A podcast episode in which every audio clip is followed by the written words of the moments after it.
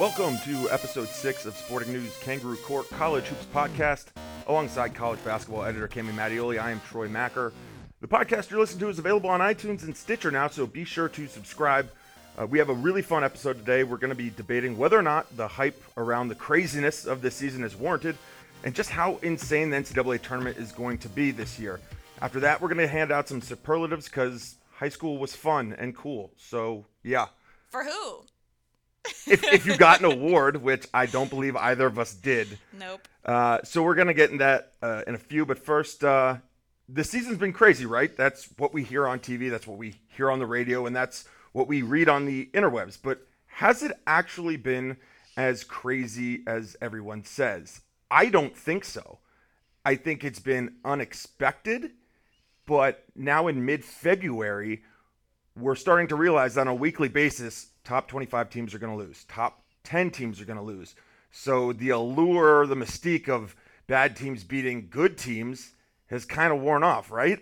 I think so. I think to understand this, it depends on what numbers you value. If you are putting a lot of weight into the AP top 25 poll, which I think traditionally a lot of people do, and you see that number 10 knocks off number 1, that seems like a big deal. Mm-hmm. I mean, in every other season that's a big deal, but the issue is that this year, I don't think 1 through 25, there's a huge difference. Like last year, Kentucky was far and away the number one for most of the season. And so anytime somebody, I mean, obviously it didn't happen, but anytime somebody came close to knocking off Kentucky, it was a huge deal because they were so far and away better than number two. Now, I think anyone in the top 10 legitimately has a chance to win it all and everybody is flawed. So I don't know that that matters as much and we're still assigning the same amount of weight to it. Yep. And I think a lot of when when people talk about craziness or insanity is how games are won, and certainly we've seen some crazy comebacks. Iowa State being down 17 at I, uh, against Iowa and at the half and rallying back to win was insane. The way Duke beat North Carolina, rallying back from nine down with four minutes to go, and only five players. Yeah, exactly. And so there have been some great finishes, and there have been some really good games. I mean, the Oklahoma Kansas game is one of the best games I've seen in the last decade. And so it's not that this season hasn't been good because the quality of the teams and the quality of the players would lead you to believe that this isn't a good season. I know a couple years ago people bemoaned the season because there weren't a lot of good players. For as okay as the players are this year, I think it's been a very good year, but it hasn't been crazy. There haven't been that many like upsets. I mean, not upsets, but like shocking turn of events Northern Iowa beat UNC so early that it, again and they did it without Marcus Paige too. Yeah, so it, that was a big asterisk on that. I think that's the problem is a lot of these these games are asterisk games where some player is injured, like Denzel, Denzel Valentine was out for four or five games earlier this season, and Michigan State had a tough run there. Um, so I don't, you know, I, I don't know that that's necessarily true. I don't know that it's necessarily not true. I mean, if we want to throw some numbers out there, at this point in 2015, there were 23 top 10 losses, okay? Now, in 2016, there's 46. So it's doubled. But that's not to say that it's more crazy. Maybe that's an indictment on the fact that the teams just aren't as good and they're able to beat up on each other more. Yeah, and if you look at the, the Big 12, you know, Iowa State's lost six games in conference. Does that mean they're bad? No, that just means the entire Big 12 is better. Texas Tech, who's a losing record in conference, has beat, I believe they beat Kansas or uh, Oklahoma. So if you look at the the bad teams and conferences like the ACC and the SEC and the Big Ten, with Rutgers and Minnesota being the exception because they're garbage. Well, Boston College is probably an exception too. Yes, yes, that's another one. But so if you eliminate the the worst team, if you look at last year in the ACC, Clemson, Wake Forest, and Virginia Tech and Boston College were all terrible. Mm-hmm. This year, it's really only Boston College. So the the top teams are good; they're not great, but the bad teams are better, which means there's more parity, I guess. And I hate using that word because we use it oh, every year. It's been so overused this year. Yeah, and it's like, of course, there's parody. There's 400 teams. People are going to lose. But it, for me, it comes down to is that the shocking turn of events hasn't been there. We've seen no absolute stunners where, or maybe we've seen too many that it's lost its luster. So I guess going forward, because of all this, you know, even the experts can't predict what's going to happen because teams lose all the time. Do you think we could call Miss Cleo and expense it as part of our news gathering process? I think Miss Cleo's in jail. Is she still in jail? I think so. Oh, that's disappointing. It's been oh man, it's been like a, a hot minute. Remember since, when her commercials used to be on TV all the time? Like you stayed home from school and you were sick and you watched The Price is Right and Miss Cleo was like every third commercial. Yeah, Miss Cleo was a huge deal. But what was that? Like 2002, 2003? It was a long time ago. At least 10 years. And so she went to jail for like tax evasion or something really weird, or maybe just lying because she was a psychic or said she was a she was psychic. lying. Um, but so everyone, you hear it on the radio. th- This is going to be a crazy March because of the way the season's played out. Is it really? We almost know what's going to happen. I mean, there are always upsets in March, and we know this, and they're still shocking. Um, UAB beating Baylor and Georgia State beating Iowa State. Switch those around. UA, uh, UAB beating Iowa State and Georgia State beating Baylor. Right. I don't think anyone predicted that. So it was stunning, but we've seen so many upsets this year that like if a 14 beats a, a 3, the 14 is probably closer to the 3 than in years past and we've seen so many we've seen Monmouth beat good teams already. So is it really going to be that much of a surprise like is March actually going to be this crazy? Well, to put some historical context into that, what you just said about the upsets. So, the only year so far that there have been two 15-2 upsets was 2012, and that was actually the sec the year that had the second most AP top 10 losses at this point in the season with 37. But if you'll remember, obviously the final four in that year, Kentucky, Kansas, Louisville, Ohio State. Probably the four most deserving teams that year of being in the final four. So even though the first couple rounds were nuts, you had your blue bloods pretty much in the in the final four. Um, and that was actually the, the first time in history that four teams from one state made the Sweet 16, and that was the four Ohio teams. So maybe we'll see that again this year. I, I don't I don't know. I don't even know who it would be. I don't think Ohio's poised to do that. Obviously, not without Ohio State being um, capable of making the tournament. But I mean, it, it- that seems like that seems pretty crazy, right? Two the, the same two 15 and two teams in the same year um, with upsets, and then you go on to the final four, which is a relatively normal result. So. You know, I think there's always this expectation that the opening rounds are going to be crazy. And no, we've never seen a 16 1 upset yet. I don't know that this is the year that we will, but, you know, I feel like we say this every year and say, well, this could be the year, this could be the year. I mean, maybe it really could because your one seeds have all lost to mm-hmm. teams that were not that great. Yeah, I I think for that to happen, the 16 seeds would have to be the far and away best teams in their conference in their really bad conference to win. Because what happens a lot of time is is it's the sixth or seventh best team from the 29th best conference as opposed to the first best team from the 31st best conference. Right. Um, and you know, conference tournament season is almost more unpredictable than uh, the NCAA tournament, just because you get championship finals that is the seven seed versus the eight seed. But it's interesting just talking about the tournament because we want chaos and we want madness, but at the same time we want a final four of ones, twos, threes, fours, maybe a five if they were underseeded. Like you mentioned that year, I was at that final four and it was awesome. I mean, you got Kentucky, Louisville in one final four, and then Kansas, Ohio State in another one. They were both great games. And then the finals, you had the the Morris twins and uh, Tyshawn Taylor and uh, Thomas Robinson versus that Kentucky team with Terrence Jones, Michael Kidd Gilchrist, and Anthony Davis. And if you look at the year before, the, the the tournament was just as crazy. That BYU Florida game is one of the best tournament games I've ever seen. And you had a Final Four of Kentucky, UConn, VCU, and Butler, and Butler and VCU were 10 and 11 teams, and UConn was an eight, and Kentucky was a four, and the championship game was UConn and Butler. And forget the fact that it was just the worst championship game ever, where the teams combined to shoot 30%. It just people didn't care about it because it wasn't the teams. Forget the brackets. It wasn't the teams that they wanted to see. You hear people say all the time, like, we want even for your your bracket advice, pick the crazy stuff to happen early Right. and then maybe put like 1 10 11 12 seed into the sweet 16 because that always happens if it's dayton stanford uh, lasalle a couple years ago vcu wichita state. But you want to play safe going into the final four. And i think as fans we want that as well because we want duke wisconsin kentucky and florida. Uh, we don't want you know dayton and Syracuse, Miami, and I think Indiana. an aspect of what goes into that that makes it exciting for people are the number of people that are excited about it. It's sort of like it's sort of viral in a sense. Like if the person Mm-hmm. Yeah. sitting next to you is really excited about Kansas being in the Final Four, then all of a sudden it's like, well, people are really talking about this. It must be exciting, and then you start to think about it, and then maybe you get excited and pass it on to the person next to you.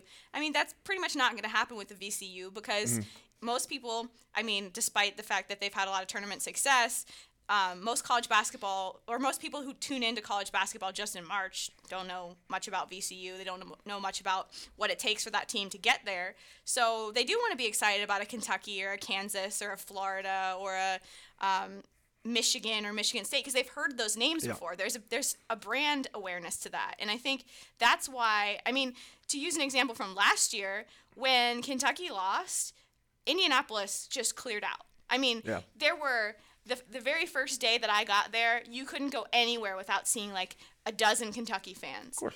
The day after they lost, none. It, there was nobody around. There was nobody in that city. It was like a ghost town. Yeah, and Wisconsin had the player of the year in Frank Kaminsky. Right. Wisconsin's got a good fan base, not that far from Indianapolis. I've made the drive. It's like four hours, or maybe five hours, and uh, it's still Duke. And that was a great game, but it is the. It, it's very interesting you mentioned that because like so even the blue bloods, yeah, the North Carolinas, Kansas, UCLA's, Kentucky's, whatever, but also the teams with the players that we've heard about. So like Oklahoma, certainly not a traditional blue blood. Everyone knows who Buddy Hield is. Right. So if Oklahoma makes it, it might as well be a blue blood because of the magnitude. Well, Oklahoma is a big football brand too. Yes. So you see you see Oklahoma and you think maybe you think football first of all. So you're like, oh, that's a team I recognize Yeah. because of because of their football prowess. So in, in a way that actually does help. I guess, but I just because of it's impossible for any casual fan to watch college hoops sporadically in the winter and then pick up in January and February to not know who Buddy Hield is, especially after the performance against Kansas. He dropped 40 in another game, uh, and he puts up 30 pretty much on the regular. So that that helps. But like a team like Miami, there is no identity for the common fan other than their football team. Their football team hasn't been good in years. I mean, so Jim Larranaga probably a Hall of Fame coach, and people Yeah. couldn't pick him out. They're like, oh, is that Jim Boeheim? Yeah, just the old No. guy. And then when you when you finally realize, and Miami's a good team. They got destroyed by uh, UNC, but they're. I still think, like that's the thing this year. There are 25 teams that can make the Final Four. I think Miami's one of them. And if they made it, it would register zero movement. And they're a quality team that could make the Final Four. So it is very much the like if Miami, Indiana, uh, Xavier, and Villanova make the Final Four. Those are all very good teams. So I think if you saw that Final Four, pundits would be like, "No, I don't think it's terribly But they're in, the interest in that is regional, and that's Yes. not just on a TV scale. I mean, obviously, TV is what drives the the tournament, and that's what makes people want to watch. Mm-hmm. So, I mean, obviously, the TV execs want the programs with the most amount of followers and the most influential people watching, but you know, the fact is that those those teams are all regional. I mean, there's people in, I mean, people will hate watch. Yep. People in Connecticut will hate watch Villanova. Um, but outside of the Philadelphia area, is there like interest for people in California to watch Villanova? Not really. No. See, that's the thing. Like, again, Oklahoma, because it is a brand in football, enough people know it, and because enough people know of Buddy Hield, they'd be more likely to watch Oklahoma, a team that is uh, not revered as much as Villanova, who's the number one team in the country. But that being said, Oklahoma was the number one team in the country. Like, the number one next to your name doesn't mean as much this year. Well, there's ha- there have been six changes in the number one this year, and I think the all-time record is seven in one season. Which, I mean, theoretically, we still have three or four weeks left. Yeah. Well, three, I guess, to actually get there. So. we could be having a record tying number of number one seeds and that's kind of cra- i mean that's that's crazy to me but again it goes back to this idea that none of these teams are really that good and it's not that they're i guess maybe it's not that they're not really that good but that every team has a fatal flaw Yeah. Oh, yeah. and you know the more that these teams beat up on each other in conference, especially in conferences like the ACC and the Big 12, which are um, pretty good top to bottom, Yeah. those weaknesses are exposed. And so that's why I think we're seeing a lot of this, um, these like seven loss, Mm-hmm. double digit loss teams that could actually be in the tournament. Yeah, and you know, I, I think that um, when you look at teams like that, that they're just it's so interesting because every, like any year we say, well, there's 10 to 15 teams that could win it, and that that is the case. This year there's like 25. I just think it's kind of silly, and not not in a bad way, but again, like there are good teams, but there's no transcendent talent, and I think when you have transcendent, You love to use that phrase. I do. I, I- should just keep like hash marks of how many times you use I, it. in I use it all the time, but I think it's true. And, okay, yes, there is one transcendent talent. Ben Simmons probably not going to make the tournament. Um, but when you look at Kentucky teams or even Kansas teams in the past, they've had just multiple high-end lottery picks, and when things go awry or when it's just five guys versus five guys, the talent typically plays out. Now, the other thing that can play out is experience. Well, if you look up and down a lot of these rosters, it's loaded with experience. There's not just one team that's senior laden. There's like 30 teams that I think that has a lot to do with it is the fact that there's so many senior teams and not that much transcendent talent. But that being said, too, there aren't very many teams this season who are that good one through five. I think most teams have two or three good players, but then they have uh, one or two players whose glaring weaknesses they may be a starter, but they're not great. Mm-hmm. And so that's kind of the issue that we're running into when one of these really good players like Denzel Valentine is hurt. Your other option is not great. Yeah. So, I mean, last year, not to keep using Kentucky, but last year Kentucky was good one through five. They were good 1 through 12. Right. And so we don't have a team like that this, Yeah. this season. I, I think when you look at teams that are good one through five, North Carolina, their flaw shooting and half court offense. Maryland, awesome one through five. I, think they're they're to go back to UNC. I think they're like one through four point five because you need Marcus Paige to be Marcus Paige, and Yeah. he hasn't been very Marcus Paige through certain stretches of the season. yeah, he's been better than most starters, but you're right. He has not been the multi-time preseason All-American. But Maryland, the same, but they start slow. Again, like you said earlier, every team has a fatal flaw. I think Arizona's got a good starting five, but you know, Michigan State, they're carried by the Player of the Year candidate, probably number two. Um, you know, in Denzel Valentine. say, I think you could say the same about Oklahoma too. They're carried by Buddy Hield. I mean, they have better surrounding. I think Ryan Spangler and uh, Isaiah Cousins. I think um, are I think I think Ryan Spangler is also the asterisk too. He- I think many people expected him to be better than Mm-hmm. he was. He's playing a lot of the season injured. Um, at least for the Kansas game, I remember he was injured, and then a couple games after that. So, you know, I think that's that's a problem with this season is there's too many things you can put an asterisk on because either somebody's hurt or somebody's out or you know, it's it's just there's nothing that's straightforward. yeah, and there haven't been like a lot of season-ending injuries, but a lot of four to eight-week injuries. Where now, as a committee, how do you evaluate that team? A team like Michigan State that went two or three weeks without Denzel Valentine and did not play well, and then struggled to get back to form afterwards.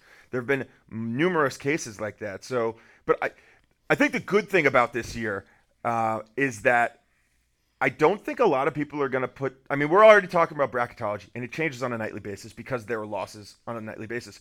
But I, trying to peg a team four seed, five seed, six seed, whatever, is going to be so impossible. And I still, and I think with the bubble and the first out or first four out, first four in, it's going to be a crapshoot because they're Well, it always is. yeah, but more. part. There's usually two or three teams like SMU. The year they were ranked in the top 25 and didn't get in. I don't think we're going to be anywhere close to that because there's going to be 30 teams that, if they didn't make it, you had ample opportunity to. You didn't, and so the next the team with a slightly better resume, like there's no, there won't be one glaring reason why they're in or not. There's going to be so many teams waiting in line. Well, the problem is all the bubble teams are beating up on the bubble teams. Yeah. Like you look at the A10, you've got St. Bonnie's, you've got VCU, you've got St. Joe's, and all three of those teams are beating up on each other in conference. And so by doing that, they're hurting each other's chances to be on the bubble. And it's sort of like at the same time, they're also diminishing the value of those wins when they beat up on each other. So it's sort of like a never ending cycle. You can't really win in that situation if you're beating up on each other in conference mm-hmm. because not only does it make your loss bad, but it also makes your win not as good. yeah. So, I mean, that's a situation that we see in a lot of these bubble teams right now, and not just in the A10, but that was the example that I think best represents because all three of those teams are teams that are probably still in the discussion, but can't really do themselves any favors unless they win the conference tournament. Yeah, yeah, and you know, certainly you'll be able to point at uh, Wichita States if they don't win the, their conference championship, and Gonzaga if they don't win their conference chan- championship. But the teams from the power conferences and then the A10 and the AAC will certainly be where you may get your most debate and discussion, like a Cincinnati who's been coming on strong. But I just don't think the fervor will be there because there's been so much like, hey man, a lot of the teams you played are not that great. You you could have beaten them and you should have beaten them. So it it's kind of on you if you don't. So I think if anything, conference tournament week will be more crazy than the tournament. And I still think the tournament's going to be good. Like, but I just don't think it's going to be like this insane level of madness that we expect just because top 25 teams are losing. We've seen it happen. So won't it kind of be expected? I guess that's like my my final thought is like sure it will be insane, but hasn't though if it's insane then hasn't it been insane the entire year? Yeah, I think we're looking at it uh, too much based on numbers and statistics and not to use the favored term, the eye test. Um, of course. I think we're kind of jaded by thinking that the AP Top 25 is the godliest metric out there and, and values, you know, the top values number 10 nine spots less than number one when in reality they may actually be a lot closer than, than those numbers indicate um, so I don't know. I mean, I'm looking forward to it, and I hope, like we said, we can get a Final Four with the Blue Blood programs because that's what people want to see. That's what I want to see. I would love to see, you know, a, a mid-major team in the Elite Eight, but I think my interest kind of wanes after that.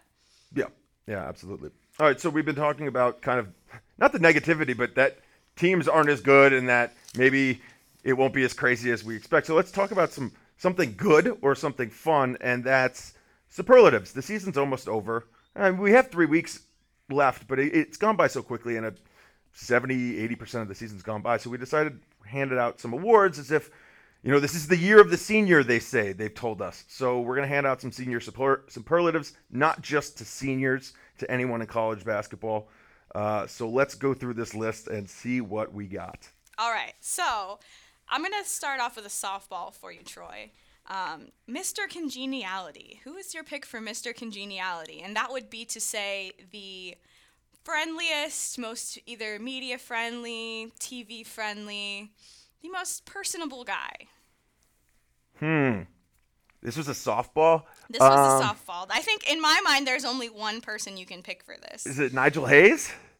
okay, maybe there's two people you can pick for this. So he speaks his mind, but he's he's a very affable young man. He's a really nice guy, uh, and I think yes, we're in the media, and we like when people are nice to us, and we like players who are friendly because it makes our jobs easier and more fun. Uh, you know, like guys with Doug McDermott because he was just so personable and like was very casual with the press. So we we do like. Do we play favoritism? I guess I don't know, but if I had to this year, I'm probably forgetting someone, but I'd go Nigel Hayes, Wisconsin. I think he's a better fit for our next category, but I I could see this one. Um, I'm gonna go with Buddy Hield because I like. He's the type of player who I just like. I want to go give him a hug because yep. he's just so. I don't even know how to explain it. He's so bubbly. He's always happy.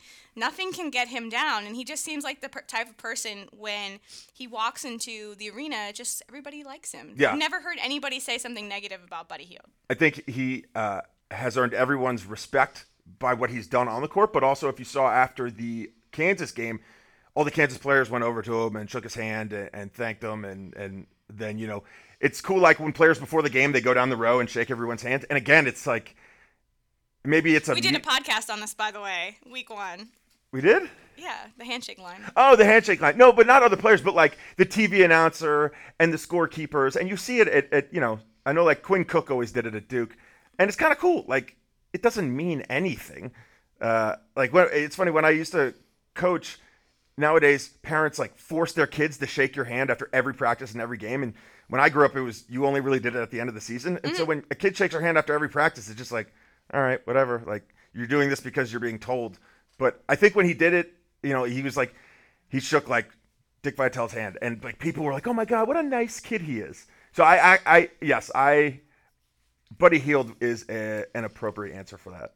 I have another, uh, well, not a sleeper, but another one that should be in consideration for that, but who's going to be in another category later. So I don't know if you want me to you say it, it now. Yeah. All right, I'm going to pocket that one. You'll know which one it is when we get to it. I probably will. All right. Um, so you said Nigel Hayes for Mr. Congeniality. I think to me, he's a little bit more of a class clown. I, I, I don't know who else you would pick to be the class clown but Nigel Hayes. He trolled a stenographer for the entire postseason last year, and people loved it. And he's also got this really deadpan humor where you can never really tell if he's being sarcastic, if he's being serious, but he's almost always being sarcastic. I mean, he had that rant about the Under Armour basketballs and, and the NCAA and how, you know, this is all about the student athletes. And it was so sarcastic. And as someone who's very sarcastic and acerbic like that, it just made my heart sing. Class clown. Hmm. Um. Yeah, you know that's a really good one. I'm Uh, trying like to think if there's any like practical jokers. I feel like uh like yeah, like Oh well, I have one. I have another one. Uh, Kennedy Meeks. okay. I could. He's he's always pranking somebody, He joking seems like with a goofball, somebody. He's yeah. kind of goofy. Yeah. Um. Who's ah? I just uh.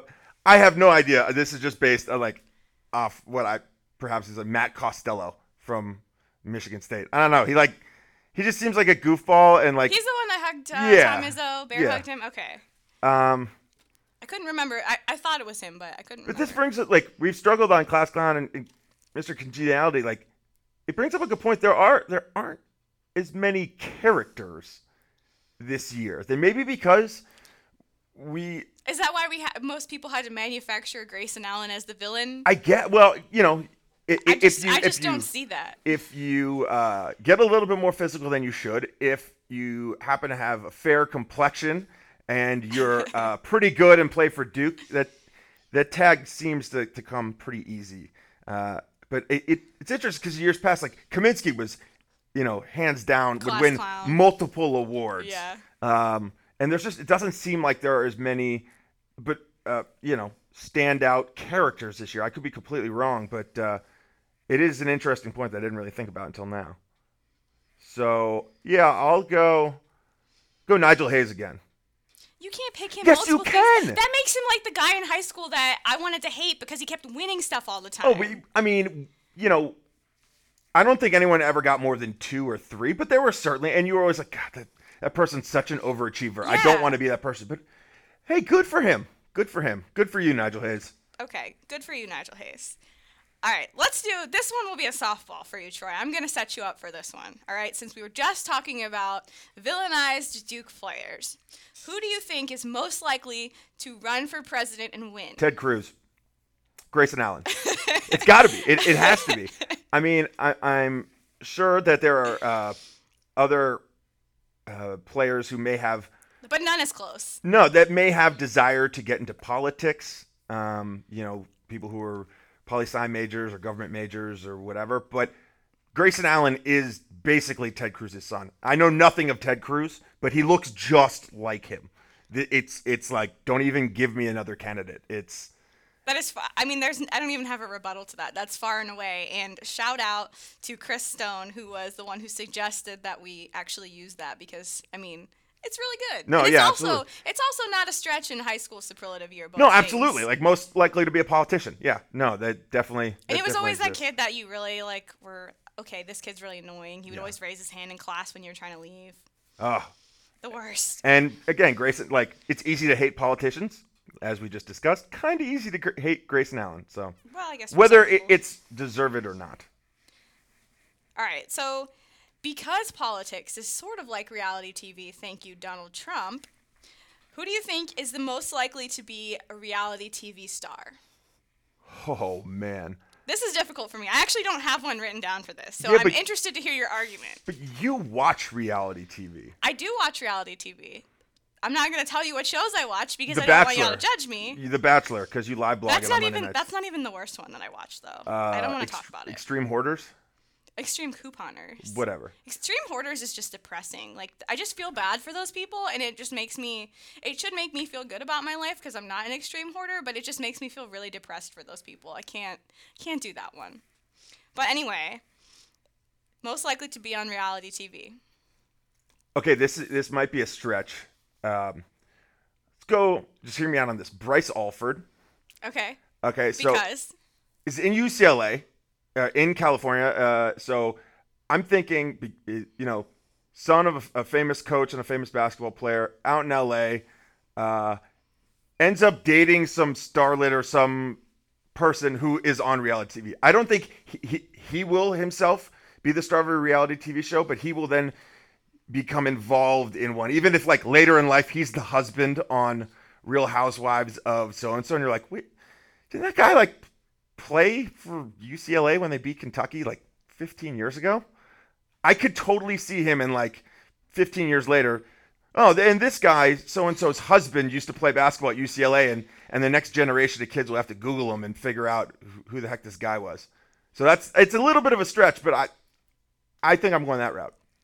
I'm taking a different direction, and I'm kind of going to word mine a little bit differently. The person I would most like to see on Mm-hmm. reality TV, who I would 100% tune in to watch every week on the dot, would be Tom Crean, because I think he is the most expressive coach.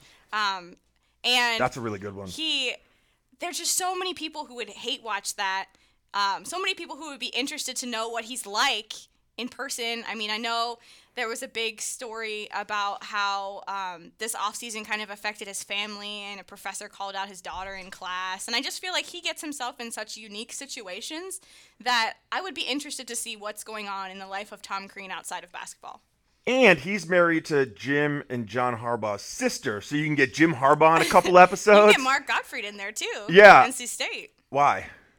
Because he knows Tom Crean. Does he? And Oh. like the, they're related somehow. Oh, I- I had no idea. I, I don't remember which Harbaugh, blah blah blah, but I know they're related somehow. Yeah, I I think, and if you ask Indiana fans, well, maybe not now, but two months ago, they would say he'd be out of a job pretty soon. Yeah. Uh, so yeah, if you're looking for uh, a new reality show, That is compelling TV. You go from almost unemployed to maybe a coach of the year dark horse candidate. yeah, at the very least, you get yourself a a show, something, some sort of House Hunters or And on the ticker on the bottom, you could have the buyout just scrolling through. Since people love to talk about Tom Crean's buyout, it could just be scrolling through at the bottom of every episode. Now, if if if we're talking in past seasons, I think there's one.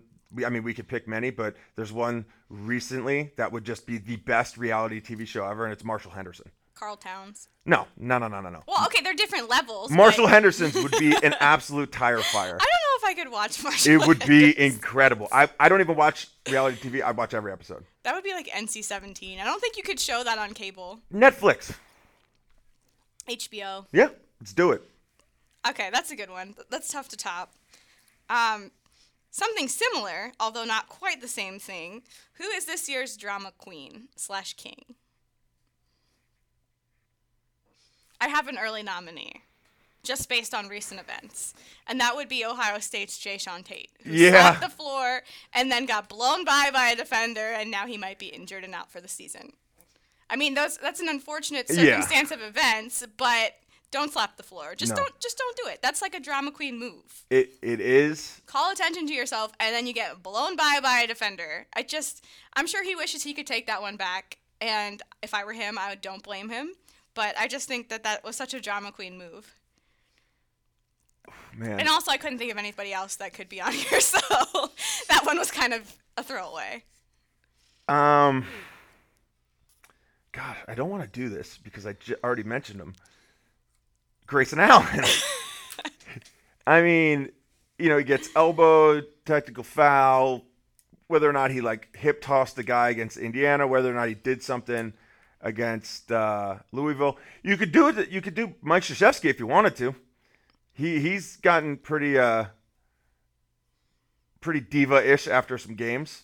But like I mean, he's kind of earned that. Yeah, yeah. That gosh, that is a tough one. I, I think when you, we say drama queen, it's sort of like a a, a negative thing in that you haven't earned the right to. Or someone who just like complains that? a lot. Yeah, well, yeah, I guess that's the way you could take it too. So I don't think Coach K would fit that. Um, this would apply for last year, but he's still playing. Adam Woodbury from Iowa. He's poking dudes in the eyes, Oh, and remember that. everyone hated him. I think he was just a jerk, though. Yeah. I don't know if that's a drama queen. That's just a jerk. I don't know if that's a superlative. Biggest jerk. I if that was an award, I'm pretty confident I would have won it in high school. I'm pretty confident you are the reigning champion of it still too. We have workplace superlatives, and it's right next to employee of the month. It's just biggest jerk, Troy. Undisputed champ. All right, let's let's take it in a different direction now. This is a multiple person award. Who is the best couple? And you can take that however you wish. I personally am going to go Kris Dunn and Ben Bentil. Uh, Kris Dunn, one of the best guards, probably the best lead guard in the country, top five draft pick. We knew what he was coming into the year, and he's played just as well. Ben Bentil, a big man, uh, is probably the most improved player of the year. Uh, he's dropped 40 in the game, and is you know Providence has been scuffling of late, but he is. I think they have the best inside outside combo in the country. So you know it, it's sometimes you go player coach or backcourt. I'm gonna go uh, a little big here and say Providence is Kris Dunn and Ben Bentil. I have two for this one, and they're they're totally different. Um, I would say Tyler Ulis and Jamal Murray at mm-hmm. Kentucky as backcourt, and by front court, I mean there's a lot of good front court players, and then there's a lot of other front court players. There's not really a combination that's yep. great. So I think the best combination that I could think of was AJ Hammons and Caleb Swanigan at Purdue, and they're not even great, but they're both respectable players in their own right. I mm-hmm. just don't. I think it's difficult to pick a front court that has two really good players this season. Yeah, and I mean that's not even to mention Isaac Haas, who's really good, but um, you know it's difficult for all three of them to be on the floor at the right. same time, um, and that gets weird if we're doing three people for a couple. I don't I don't know if uh, if a high school would be okay with that. yeah, probably not. um, all right, let's see. Let's let's take another different direction. Um, most likely to succeed. I think it has to be Ben Simmons, right? Um, can't miss prospect.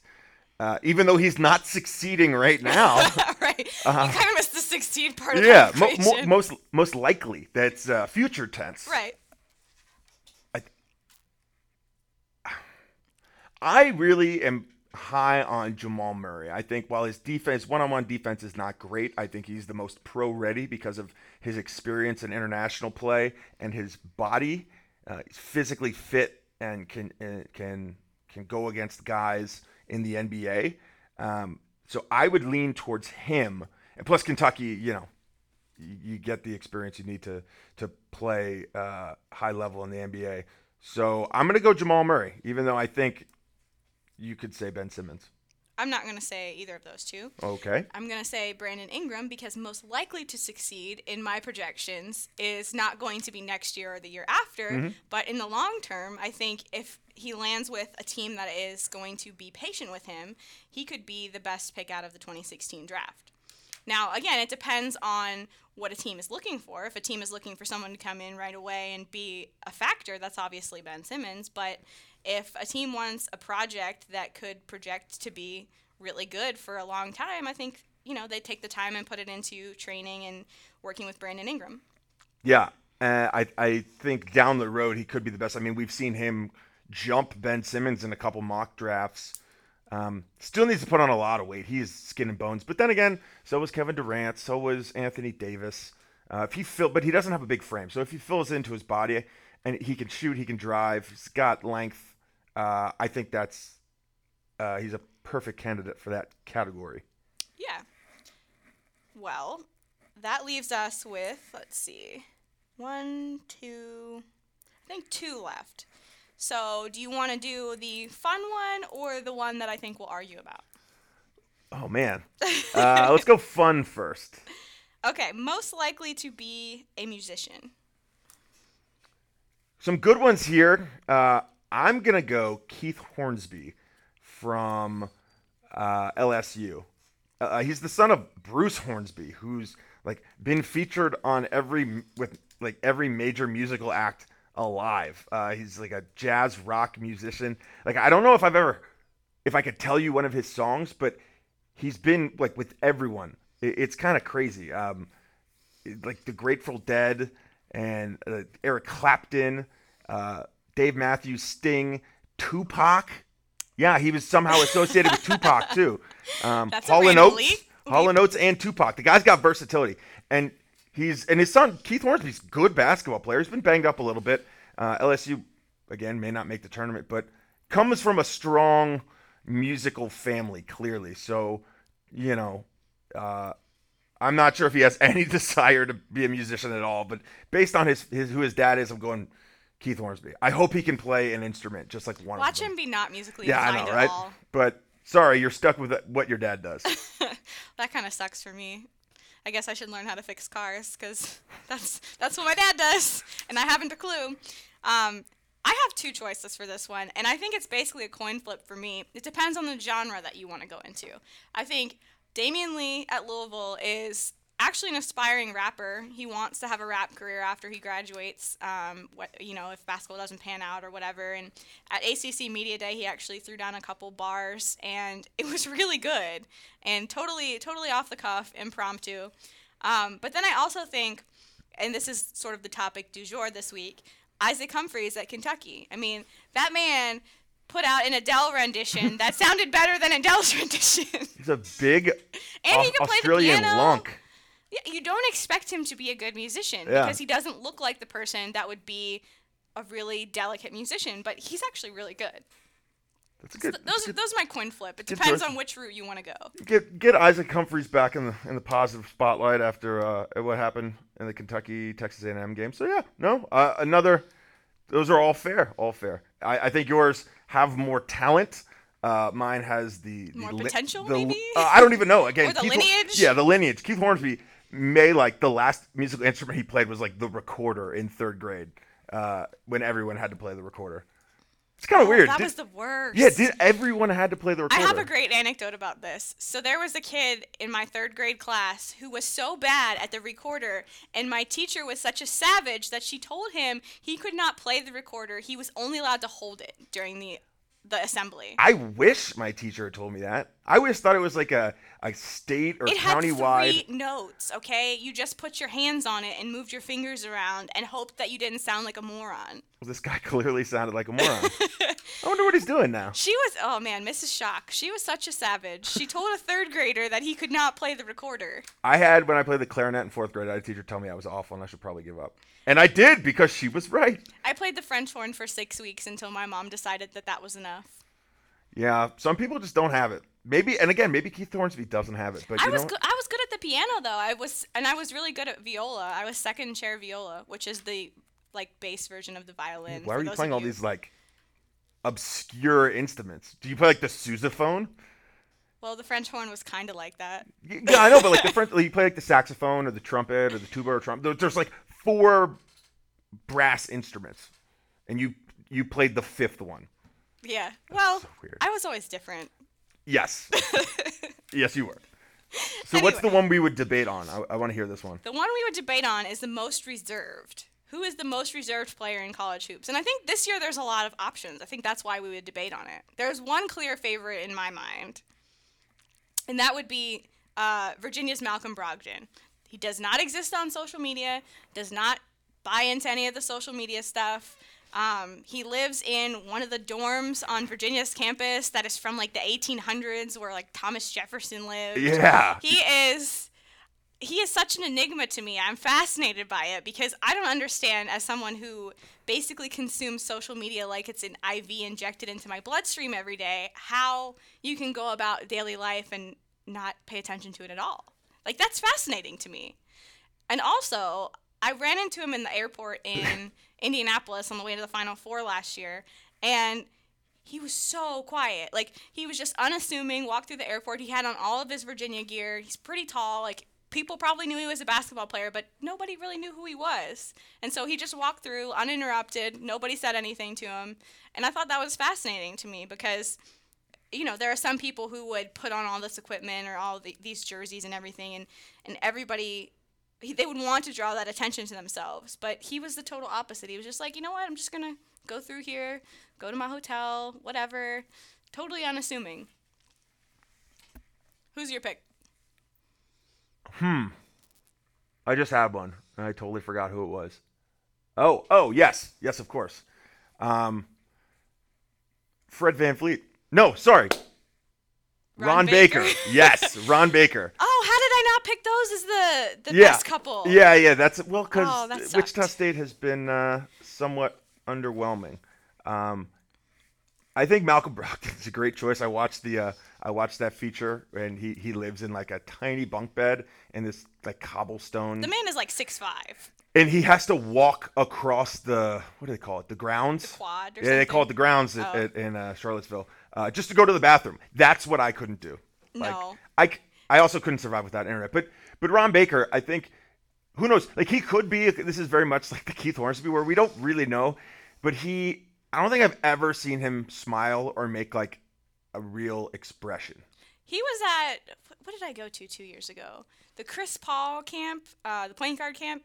He was there, and I didn't really at the time I didn't really know who he was because he kind of wasn't a big deal back then. It was all about Fred Van VanVleet, and so he was just you know he was just like a regular guy. He didn't he didn't do too much, but he was good, but he wasn't great. So it was sort of just this weird same thing with Malcolm Brogdon. I mean, he's consistent and he's good.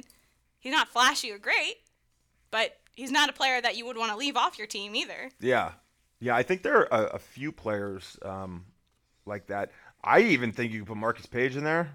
He's for being a like two-time preseason All-American first teamer, relatively unassuming guy. Um, you know, and on a team with guys who are certainly more demonstrative than him, Brice Johnson. Yeah, I was just gonna say Brice Johnson. And maybe that's the thing. Maybe they they kind of balance it out.